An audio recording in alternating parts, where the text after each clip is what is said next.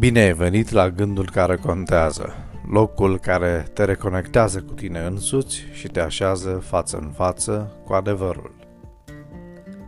Situațiile de lockdown au pus la grea încercare toată diversitatea de credincioși.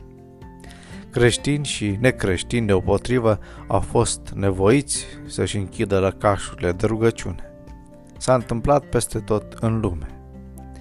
Chiar dacă între timp ușile bisericilor s-au redeschis, preocuparea majoră este cu privire la ce va urma. Mersul la biserică este un obicei și, ca orice alt obicei, odată ce acesta este întrerupt, devine foarte greu să-l reiei. De aceea, ce se întâmplă cu ideea de închinare dacă oamenii vor fi uitat obiceiul participării la închinare? În Ioan 4, versetele 21, 23 la 24, Scriptura ne spune Femeie, i-a zis Isus, crede-mă că vine ceasul când nu vă veți închina Tatălui nici pe muntele acesta, nici la Ierusalim. Dar vine ceasul și acum a și venit, când închinătorii adevărați se vor închina Tatălui în duh și în adevăr, fiindcă astfel de închinător dorește și Tatăl. Dumnezeu este Duh și cine se închină lui trebuie să-i se închine în Duh și în adevăr. De regulă Iisus folosea expresia adevărat, adevărat vă spun. Aici este singura ocazie când Iisus folosește expresia crede-mă și o uzitează într-o discuție despre închinare. Folosindu-se de această expresie, Iisus face un apel serios la femeie să uite formele de închinare și controversa cu privire la locul în care ar trebui să fie practicate formalitățile acestea. Pentru această femeie, ca și pentru mulți alți credincioși, religia consta în formele legate de închinare, de tradițiile strămoșești, de felul în care s-au închinat înaintașii.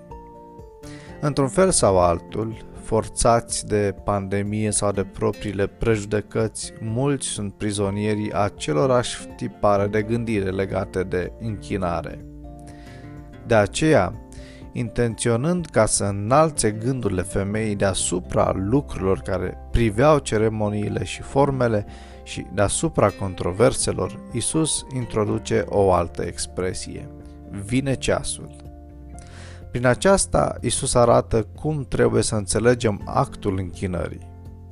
Ca o ființă spirituală infinită, Dumnezeu nu este supus acelorași limitări ca și ființele materiale finite și, în consecință, nu este atât de mult preocupat de locuri și de forme de închinare vizibile, cât de spiritul în care oamenii îi se închină.